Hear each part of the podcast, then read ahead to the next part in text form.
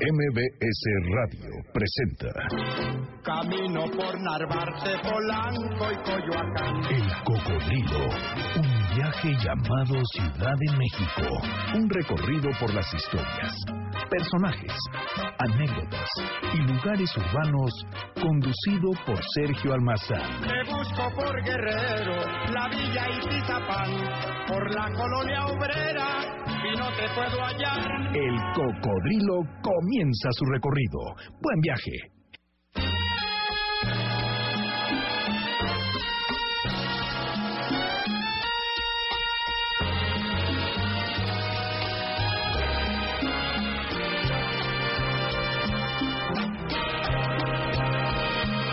Enséñame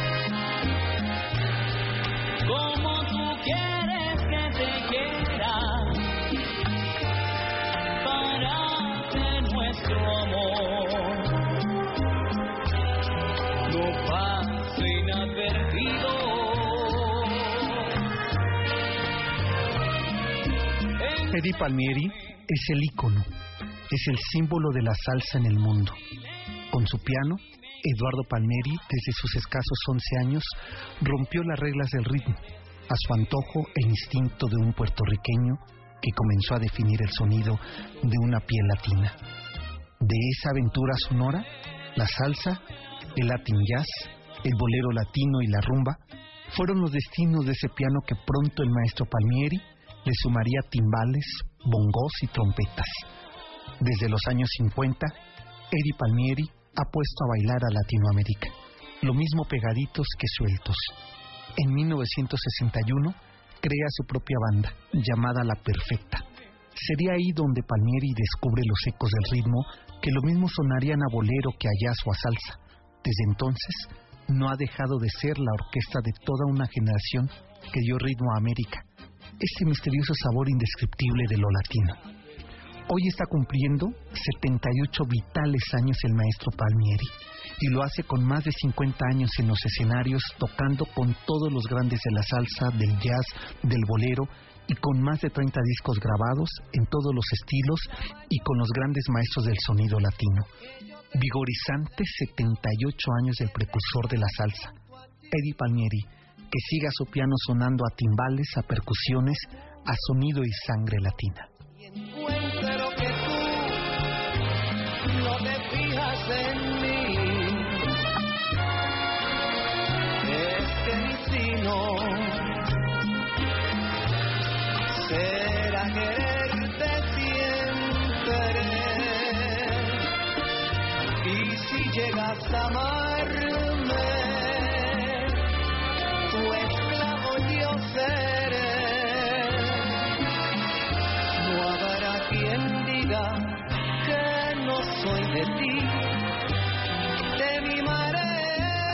Esta manera les estamos diciendo a ustedes bienvenidos, muy buenas noches, gracias que nos están acompañando. Seguramente con estos ritmos que vamos a tener esta noche, ustedes van a empezar, eh, van, miren, van a ir por su cassette, lo van a poner en su radiograbadora, van a grabar las canciones para que mañana en la primera posada las pongan para bailar salsa en la banqueta de cualquiera de nuestros maravillosos barrios que componen esta ciudad caótica, esta ciudad eh, eh, laberíntica que es la Ciudad de México, pero que así la queremos y así la gozamos. Y estamos escuchando al maestro Eddie Palmieri y con él le doy la bienvenida a eh, nuestro historiador, el más provocador, el más irreverente, el historiador más eh, uyuyuy, el popov de la radio en México, el más acosado y acosador, pero sobre todas las cosas, al historiador, el novio de Azcapotzalco, el Chintololo, Julio Chintololo Arellano. Oye, pero si es- van a grabar el cassette, va a pasar eso que uno quería que dejaran la canción completa y que no la interrumpieran. Ahora vamos a tener que volverla a poner para Claro, no, y además de- con, con segundos antes, segundos después para que para que puedan tengan pónganle la pausa no es para que ba- bailen al ritmo del cocodrilo. ¿Tú crees que cuando hicimos los 15 años de mi hermana y pusimos una radiografía, una radiografía, una grabadora de imagen en, en, el- en la invitación, los compañeros, sus amigos no sabían qué era o ¿En para, o para qué servía? Bueno, fíjense ustedes cómo ha cambiado el mundo. Y yo sí tengo mis cassettes, este, esos primeros discos que no podía comprar, ¿no? No, bueno, todos y además era fascinante. Como voy a hacer su playlist, era fascinante eh, grabar su cassette con lo que uno se bañaba, ¿no? O como dicen, canciones para hacer qué hacer, Para canciones bailar. para bailar, canciones para la fiesta, canciones para hacer el amor, y entonces uno iba grabando, ¿no? Así, imagínate, ¿no? Es. Toda la variedad. Y bueno, tenía su, su maña y su complicación. La Exacto. playlist tiene sus, sus, este, sus ventajas. Sí, es Este, verdad. Pero bueno, todavía, todavía el misterio ver. de, de, mez- de mezclar y entre comillas. Mira, porque te quiero decir algo de esta canción, súbale un poquito.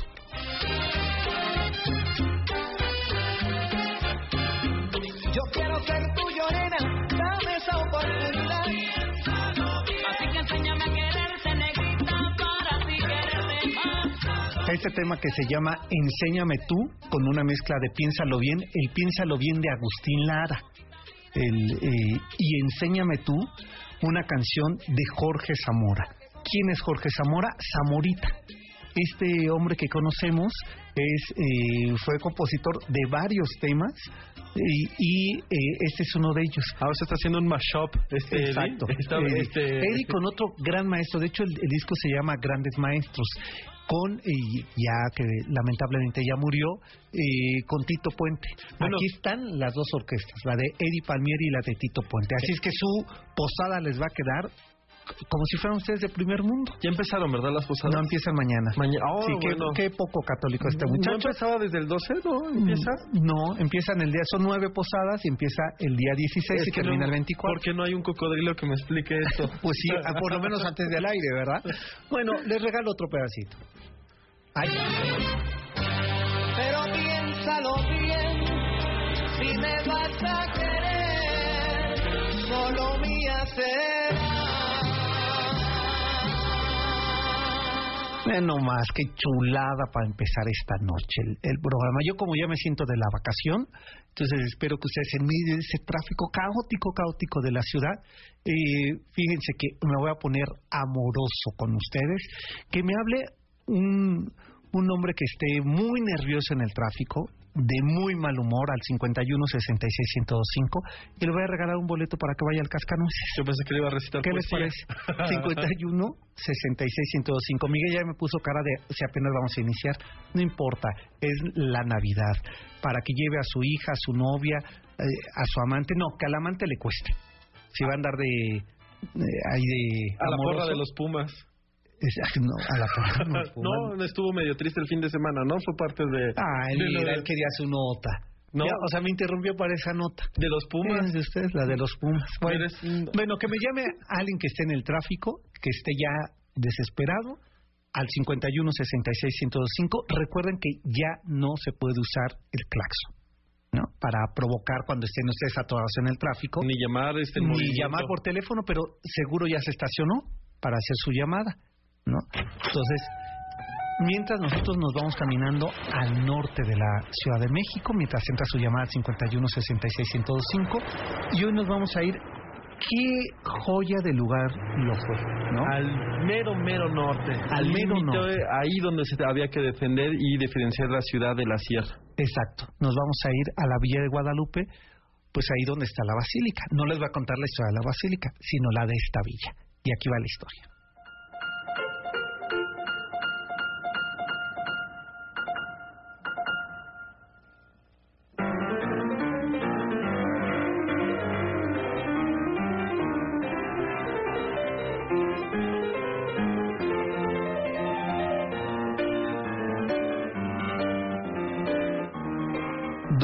Registran ese valle salitroso a las orillas del lago de Texcoco. La Villa de Guadalupe representa el símbolo religioso, pero también el de la independencia, lugar célebre desde los tiempos prehispánicos donde se adoró a una deidad femenina llamada indistintamente, pero que todos sabían que era Tonantzin, madre de todos los dioses, y su devoción atraía a muchísima gente. Aquel desdeñoso cerro que los españoles miraron con desprecio pero los lugareños daban vida a ese sitio en la cima del Tepeyac. No hubo durante muchos años más que una cruz de madera, apoyada sobre un montón de piedras que le servía de peana. Hasta que en 1660 Cristóbal de Aguirre construyó una ermita y junto con los lugareños comenzaron a trazar el camino a la ermita desde el cerro hasta las faldas de aquel sitio salitroso, pero que en la punta se lograba ver el paisaje azul de los cielos tanto de Texcoco como de todo el Valle de México. Magueyes, siembra a las faldas de maizales, era una zona árida, de álamos y el correr de las aguas del lago del Texcoco, que justo en la falda del cerro formaba un cauce que parecía dividir el valle de la Nueva España. Los tlatelolcas venían desde Santiago a la adoración de Tonantzin, rodeaban las aguas de la laguna, de, de, estas aguas del lago de Texcoco que formaban en las orillas del cerro, por algo los españoles llamaron al sitio Tepeyacac, que quiere decir en la nariz en la, de la montaña o en la cumbre. Aprovechando la geografía del espacio y lo árido de la montaña, los mexicas aprovecharon la piedra del sitio para tallar santuarios con relieves, así como estatuas a sus deidades madre prehispánica. Rebaños, producción pulquera, minerales de la cueva, sal y la agricultura fue aprovechada por los indígenas del Tepeyacac, hasta que en el siglo XVII comenzara la evangelización de la región y los españoles colocaron la ermita, destruyeron los santuarios anteriores y más tarde el suceso guadalupano ocuparía el corazón y el centro, el motivo del cerro del Tepeyacac.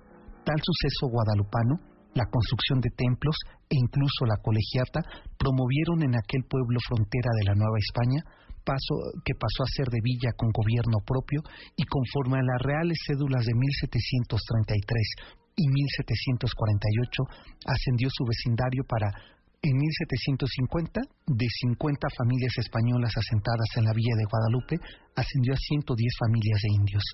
Después de la independencia de México, le fue dado el título de ciudad y esta zona llevó el nombre de Ciudad Guadalupe Hidalgo, por decreto del 12 de febrero de 1828. Ya contaba con todos los servicios e impuestos tributarios, pero el movimiento de reforma modificó la política del lugar.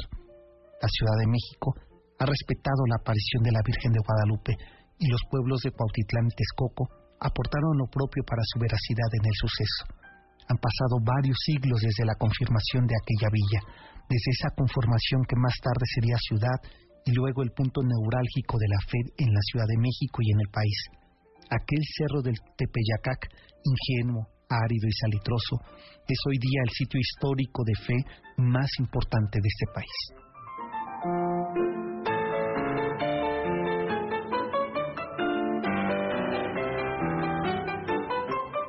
y con el piano de nuestra querida y reconocida Silvia Navarrete, ese tema que se llama eh, Villa de Guadalupe, ¿no? Nos vamos a ir a la, a la, pausa para que regresemos y nos cuentes, como buen eh, historiador. Como buen este guadalupano. Exacto. Bueno, también si quieres... Este, sí, este complejísimo sitio, ¿no? Es que es, eh, claro. Porque se, se, se encima la, la, la historia del, del, de la basílica, basílica del santuario, del lugar del Claro. rito, a este lugar administrativo, ¿no? Villa, poblado, ahora colonia, cabecera de delegación, que tiene un montón que contar. Exacto. Y de eso vamos a enterarnos regresando de la pausa 51 66 1025. También lo pueden hacer por el Twitter, mandándonos un mensaje al Twitter de Julio, el novio de Azcapotzalco. Julio W. Ahí lo pueden ustedes encontrar, lanzarse, lanzarle piropos, preguntas, lo que ustedes quieran. El del cocodrilo, que es arroba el cocodrilo MBS, y asimismo nos encuentran en nuestra página de Facebook y mi Twitter personal, que es arroba smazan71. Vamos a la pausa y volvemos. Esto es el cocodrilo MBS 102.5.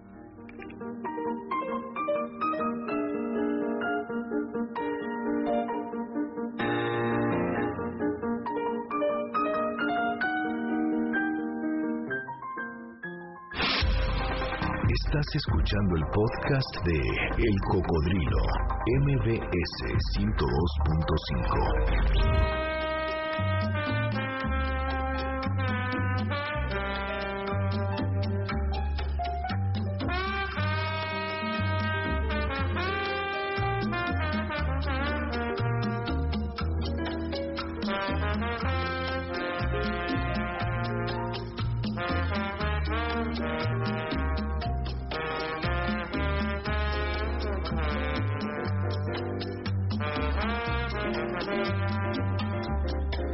Estamos escuchando a Eddie Palmieri, que hoy es su cumpleaños número 78.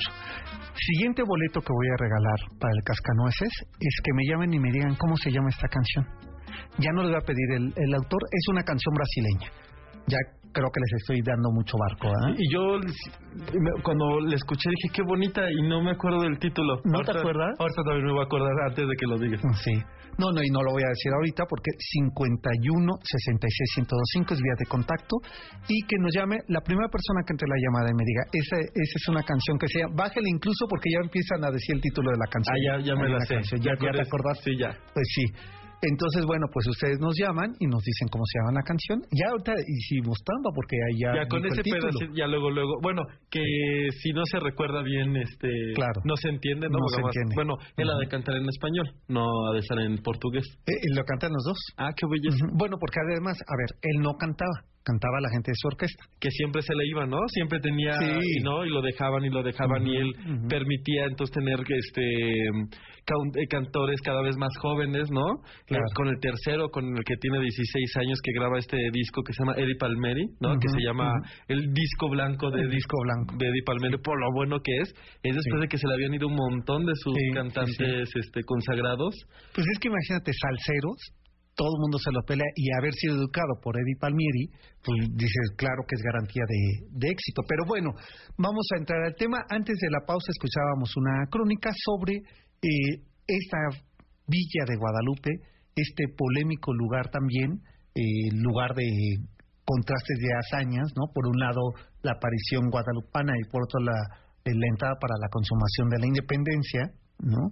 Eh, y Bueno, y ahí también es donde se firma el Tratado Guadalupe No, pues, Hidalgo, que es donde se pierde, bueno, es cuando se, se, se rinde, no, es el Tratado de Paz, amistoso, pero en realidad es el de el de rendición de, de, de México frente a Estados Unidos en la intervención de mediados del siglo XIX, y en ese tratado, al lado de la Basílica, posiblemente en el Palacio de Gobierno, es donde se cede este bueno eh, Utah Arizona claro. este lo que falta de Texas porque Texas ya había sido agre- este Mm. independizado y agregado a Estados Unidos pero es un lugar como poblado como región con un montón de referencias históricas paralelas o en conjunto con el- la devoción guadalupana Así es. Pues estamos en, en el norte de la Ciudad de México y el norte norte no el norte, norte, norte frontera de la Ciudad de México con el Estado de México. De hecho, ahí Cortés, que llega como más o menos por 1520, funda un poblado que se llama este, el, el- la guardiana de la frontera. Este. Los españoles, como otras nacionalidades, tenían era muy importante para ellos la- los poblados de frontera, so- en España sobre todo por la cuestión de los musulmanes, ¿no? Que eran estos condes que protegían el condado, ¿no? Este porque eran la única manera en, en- en contrarrestar la- los avances o no perderlos, ¿no? Claro. Tener a alguien que permanentemente estuviera defendiéndolo y la manera en que lo defendía es que si se volvía propio, ¿no? Su terreno, cosas por el estilo. Aquí quisieron más o menos implementar eso y cuando pasan por ahí algo tuvo que haberles parecido que era claramente el límite de la cuenca. ¿no? Porque no lo hacen en muchos otros puntos. Pero ahí les parece que tiene que haber un poblado que justo su característica sea proteger o salvaguardar la frontera. Todavía no ha aparecido Juan Diego, todavía no, No. sé si Cortés dimensionaba las peregrinaciones que siempre habían existido el Tepeyac, pero sí había un, un tema geográfico espacial este que lo deja cifrado en esta fundación. Claro. Y, y que tenemos eh, previo también no una gran actividad de la región. O sea, previo a la llegada ¿Es cierto? no había una gran actividad porque se complicaba. ¿Qué es lo que pasaba? Que eh, este cerro estaba rodeado por las aguas del lago de Texcoco Así es. y después subían. Entonces decía Hasta el cerro mismo, el de Tepeyac, el que conocemos, el que andamos luego ahí Ujú, a pie. Entonces, eh, ¿qué es lo que pasaba? La siembra se echaba a perder. Eh, es un agua muy salitrosa debido a la... A la que le tocaba de, del lado del lago, ¿no? Exacto. Entonces también tenían problemas hasta que aprendieron con la llegada de los españoles a extraer la sal y dicen que llega un momento en donde son tal su producción eh, de sal que eh, quieren imponerles un, un impuesto tributario por la enorme producción y la venta que ellos tenían, digamos, exclusiva. Pero, o sea, esto es para dimensionar nada más de si nos están escuchando quienes viven en Indavista, en esa zona, eh, eh, recordarán y entenderán muchísimos de los predios. El gran tema es la humedad salitrosa. Ah, yo pensé, si nos estaban escuchando los productores de sal. No, no, no. que sería increíble, No, los, ¿no? que- los vecinos de esos barrios eh, recordarán que, Que hasta la fecha. que hasta la fecha, que Es es, un tema de eh, las paredes salitrosas por esta consecuencia, porque además, pues como se desbordaba el, el lago, corrían las aguas más allá del, del perímetro de ese cerro, De hecho, por eso estaba esta tercera avenida, ¿no? Había dos avenidas eh, calzadas, ¿no? Que, hemos platicado más de una vez. Una que era la de Tacuba, que en realidad no la hacen los mexicas, sino lo hacen los tepanecas, porque la ciudad antigua era Tacuba o Azcapotzalco y la nueva era Tenochtitlan. Entonces, digamos, la primera que existen es Tacuba, me, eh, Tenochtitlan, ¿no? Que después le cambiamos Tenochtitlan Tacuba. Ujú. Después está la de Iztapalapa, que se va haciendo cada vez más grande, más grande hasta llegar a hasta Xochimilco. Y está la del Tepeyac. Pero era como curioso, porque si el Tepeyac no tenía una población tal cual, ¿por qué tenía una calzada? de ese tamaño, tamaño, ¿no? sí. Y había dos. Dos, dos razones. Uno, que sí es un lugar de peregrinaje eh, Mm, por ser un cerro. ¿no? O sea, por antonomasia, o sea, como que nació para una zona de peregrina, Porque además- para peregrina. el valor de la montaña, ¿no? Esta era la primera de muchas de la sierra, de la lo que conocemos ahora como Sierra de Guadalupe. De hecho, el Tepeyac Claro. significa la nariz, pero no se refiere a que tenga forma, sino es que más bien es como la punta, La punta. ¿no? De, de todo este cuerpo que será la Claro. sierra misma y que el Tepeyac pues es, ¿no? Lo que Ujú. sobresalde vi- este visto desde desde el lago. Y el otro que ese esa calzada del, del Tepeyac ahora Misterios, este también eh, funcionaba justo para controlar las aguas Las aguas, exacto. tenía ahí como ese, esa función, por eso era tan ancha, porque yo decía, bueno, la de Tacuba y la de Iztapalapa se entiende, porque va circulando muchísimo comercio, eh, grupo humano, pero la de Tepeyac sí no tenía comunidad, ¿como por qué? Y tiene que ver con eso, de hecho, el primer poblado que se encuentran es Magdalena de las Salinas, ¿no? Que desde ahí empieza esa característica que, que bien dices, ¿no? Del agua salitrosa, y después permitirá que en realidad esté perfectamente bien comunicado para el gran fenómeno del siglo XVI, que es las peregrinaciones, ya no al Tepeyac, sino a la Basílica. A la basílica, claro. Sí, eh, la colegiata va a establecer a partir de, de- de la construcción de, de este lugar y de su actividad, va a establecer eh, las nuevas rutas que va a tomar eh, el Tepeyac, la visita al Tepeyac, vivir en Tepeyac, Crea po- propiamente el poblado. el poblado. No, sí, es decir, la- sí, es verdad. Aunque hay, Sí. aunque hay eh, pueblos aledaños que, que no, no siempre los tengo como muy en la cabeza, pero está cerca San Bartolo, Atepehuacán, Huacán. este, eh, de Ticomán, este, Santa María, San Juan Huitznahuac, no eran propiamente el poblado del Tepeyac, ¿no? Sino eran estos barrios que Sí, periféricos. que, que existían además muchos, ¿no? Es decir, con todo y todo, eh, la- eh, había ciudades, había poblados principales y había pequeños barrios a lo largo de casi todo todo la cuenca de México. Pero cuando aparece, está la aparición de, de, de Juan Diego, ¿no? El de la. Virgen, que es el 1931, y En se- 1531. perdón, en 1531, y hay una primera eh, ermita, que es la de los franciscanos de 1553, ¿no? Y después vendrá la, la oficial, la de Montúfar, en el 57, 58. A partir de eso empieza a llegar gente, uno, para dar servicios a los peregrinos, dos, empiezan a, a pelear tierras, ¿no? Tierras. Porque se dan cuenta que ahí va a ser tarde o temprano importante el comercio, la salida, este, y ya para un siglo después, propiamente será una villa. Una villa. Eh, eso es lo que lo vuelve, bueno, no, no es que sea solamente eso, lo que vuelve muy interesante cuando uno se acerca a revisar eh, esta zona es cómo empieza esta transformación a adquirir su autonomía, adquirir su personalidad, ¿no?